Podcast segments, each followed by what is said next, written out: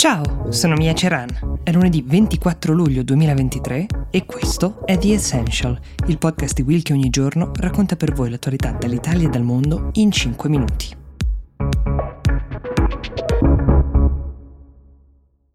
Allora, la scorsa settimana, anche con una certa gioia, vi abbiamo raccontato della grazia ricevuta dal presidente egiziano Al-Sisi per Patrick Zaki, dopo 3 anni di calvario giudiziario e condanne in dei processi discutibili per aver criticato appunto il governo egiziano. Indiscutibile è però il ruolo che ha avuto l'Italia nell'ottenere questo risultato, un risultato che viene sia dal lavoro dei governi precedenti che da quello attuale, quello presieduto da Giorgia Meloni. Il rientro di questo ragazzo di nazionalità egiziana, lo ricordiamo perché questo ha un suo peso nella battaglia che un governo come quello italiano fa per la sua liberazione, dicevamo il suo rientro ha fatto scoppiare delle polemiche accesissime di cui forse vi è giunta voce. Vediamo di ricostruire un attimo il perché.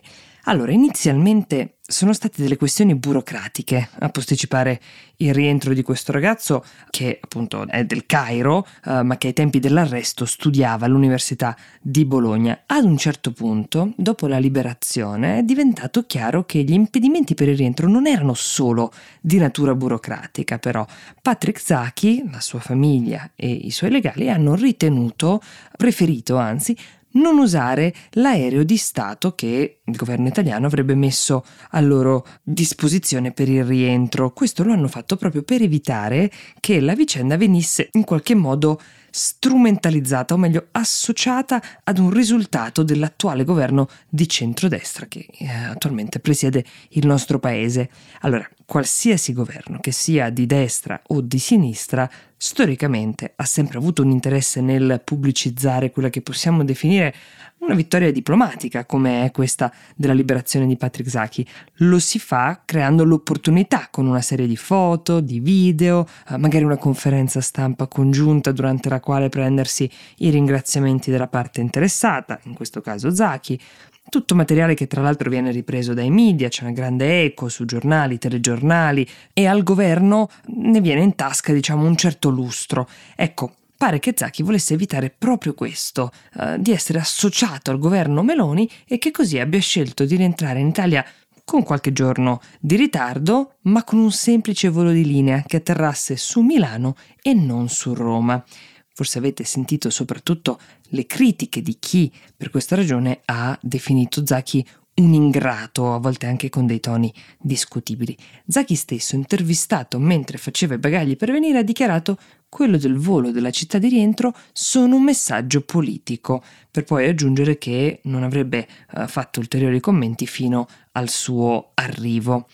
Allora, ha commentato invece la premier Giorgia Meloni e ha detto che la sua liberazione era un obiettivo importante del governo che è felice di aver raggiunto, che non si aspettava riconoscenza perché era giusto liberare questo ragazzo e lo abbiamo fatto. Se analizzate le parole leggerete un modo molto efficace di ribadire la paternità di questo risultato e anche un giudizio velato ma duro sulle parole di questo ragazzo. Quindi ad attendere Zaki al suo rientro sul suolo italiano non ci saranno politici, ma il rettore dell'Università di Bologna, con una professoressa che si è molto battuta per la sua liberazione. Lo attende anche il conferimento della cittadinanza onoraria bolognese e una festa prevista per il 30 luglio. Resterà in Italia qualche settimana Zaki, poi tornerà al Cairo, dove ha annunciato che vuole organizzare il suo matrimonio con la fidanzata che lo ha atteso durante questi anni, per continuare anche a fare l'attivista, per dar voce a coloro che, per aver criticato il governo egiziano come ha fatto lui, sono ancora in carcere, sperando di riuscire ad aiutarli ad uscire. Però quello che è chiaro è che nella sua battaglia Zaki avrà un alleato in meno, ovvero il governo italiano. A noi non resta che sperare di darvi un giorno qualche notizia invece sul caso di Giulio Regeni. Come vi avevo già detto, parlo del dottorando italiano che è morto in Egitto nel 2016 in delle circostanze ancora misteriose. L'epilogo non può ovviamente essere lieto come quello di Patrick Zaki, ma noi saremo ben felici di celebrare qualsiasi governo che restituisca alla sua famiglia e al nostro paese una qualche verità. The Essential per oggi si ferma qui, io vi auguro un buon inizio settimana e vi do appuntamento a domani.